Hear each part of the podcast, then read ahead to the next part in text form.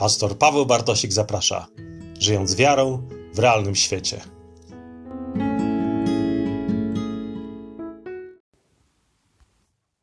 Drogi pastorze, na początku mojego listu przyjmij proszę gorące i szczere pozdrowienia oraz wyrazy szacunku ze względu na swoje powołanie, pracę i wysiłek.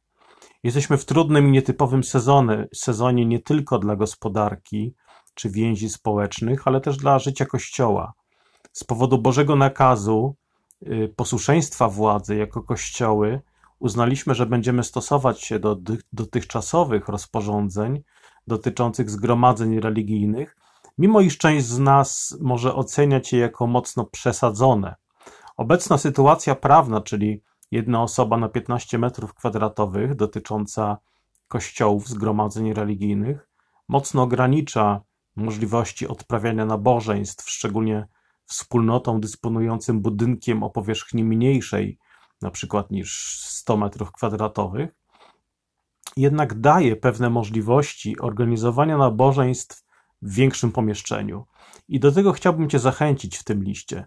Nawet jeśli oznaczałoby to organizację dwóch czy trzech niedzielnych nabożeństw albo spotkania się po południu w nietypowym dla Was miejscu. Innymi słowy, rząd ograniczył, lecz nie zniósł całkowicie możliwości uczestniczenia w nabożeństwie.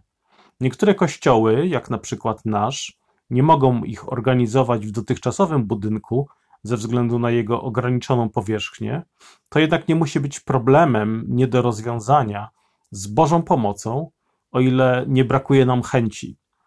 Restrykcje myślę, że szybko nie miną, mogą się jedynie nieznacznie zmniejszać.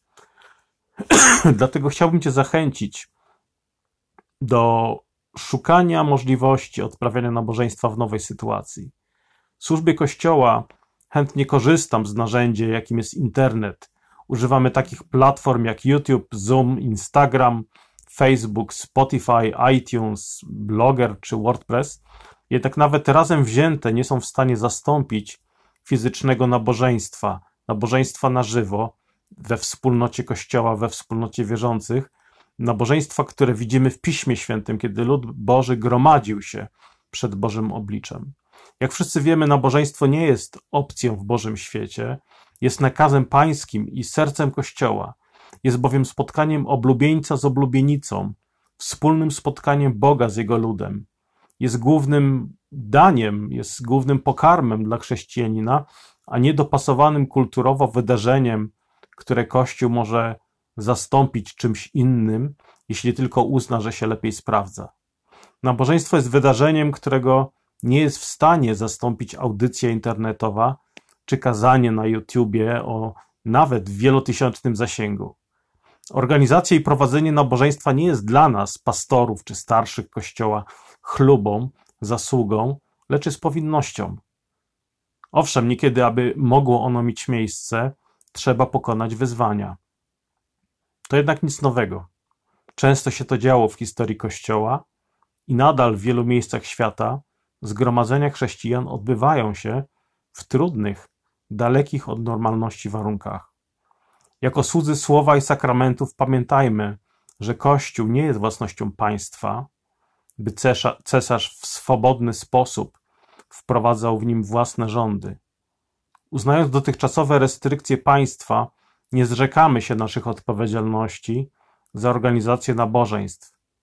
Nie zapominajmy jednak, że Kościół nie jest również naszą własnością, pastorów, starszych czy członków Kościoła.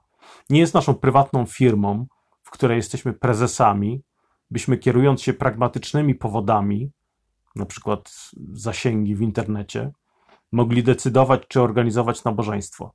Kościół jest własnością Chrystusa. Dlatego decyzja o zniesieniu zgromadzenia głowy Kościoła z jego ciałem powinna wynikać z sytuacji obiektywnej niemożności, a nie decyzji przywódców Kościoła podyktowanej pragmatyzmem. I tu krótko chciałbym się zwrócić do członków Kościoła. Jakikolwiek jest powód, dla którego Twój Kościół nie ma obecnie nabożeństw, nie traktuj tego, proszę, jako pretekstu, aby atakować swojego pastora. Nie demonstruj roszczeń, lecz wyraź deklarację pomocy w poszukiwaniu odpowiedniego miejsca, w organizacji procedur bezpieczeństwa itd. Tak Jeżeli jesteś pastorem małej wspólnoty, dysponującej małym budynkiem, salą w domu kultury i tak i straciliście możliwość spotykania się w dotychczasowym miejscu, całkowicie rozumiem wasze wyzwania i chcę się o was modlić. Być może jednak sytuacja nie jest tak zła, jak się wydaje. Wbrew pozorom, na drodze do spotkania się w większej przestrzeni wcale nie muszą stać na drodze pieniądze. Szukając miejsca na nabożeństwa, tu w samym Gdańsku mieliśmy cztery różne możliwości skorzystania z większych przestrzeni w niewielkich kosztach. Jeżeli szukasz możliwości zorganizowania nabożeństwa, a wasz kościół ma ograniczone środki, ale macie chęci i rozumiecie znaczenie nabożeństwa, którego nie jest w stanie zastąpić internet, daj proszę znać. Chętnie pomogę i coś podpowiem w tej kwestii. Polski rząd nadmiernymi, w moim przekonaniu, restrykcjami w mocny sposób uderzył w służbę Kościoła, nie tylko w biznesy, ale też w służbę Kościoła. I słuszną rzeczą jest apelować o ich zniesienie lub poluzowanie. Robimy to, na przykład pisząc list do premiera, zachęcamy do tego również innych. Są odpowiednie petycje, gdzie można się podpisać. Jednak prawdziwym absurdem w epoce COVID-a nie jest po prostu to, że rząd chce narzucić szczególne ograniczenia w życiu Kościoła, lecz to, że chce to zrobić wielu ewangelicznych chrześcijan. Nasi niektórzy drodzy bracia nie tylko nie szukają możliwości zorganizowania nabożeństwa w innych warunkach i w innym niż dotychczas miejscu, lecz wręcz bronią braku nabożeństwa.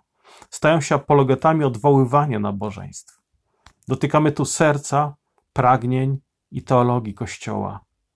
Uzasadnienie takiego podejścia słyszałem już z ust wielu ewangelicznych chrześcijan.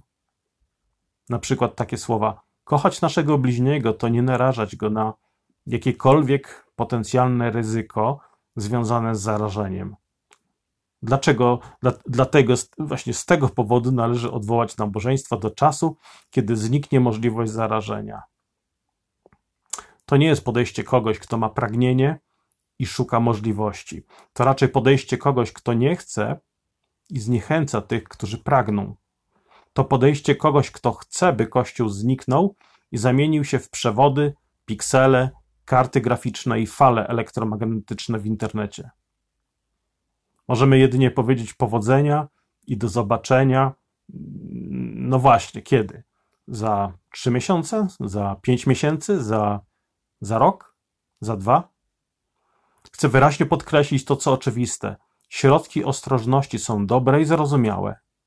Ludzie zagrożeni powinni zachować szczególną ostrożność, a my jako pastorzy powinniśmy okazywać dodatkową łaskę bojaźliwym.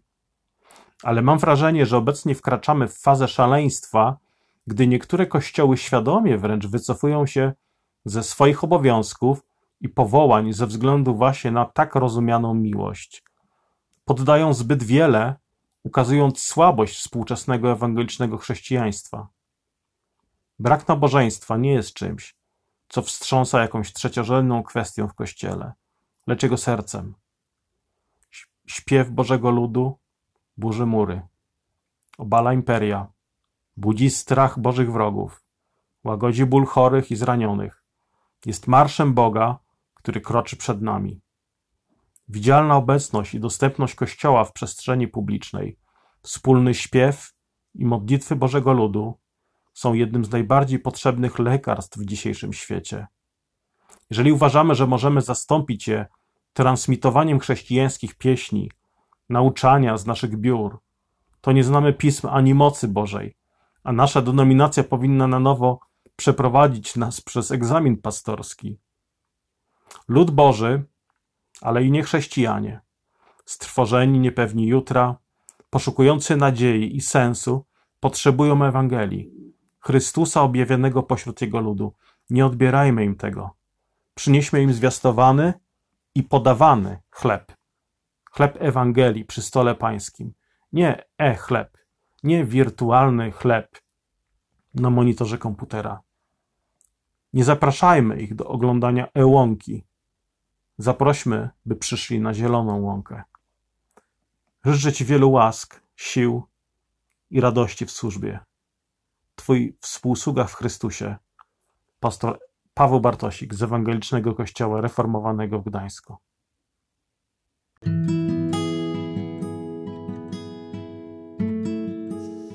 Dzięki za Twój czas i za wysłuchanie.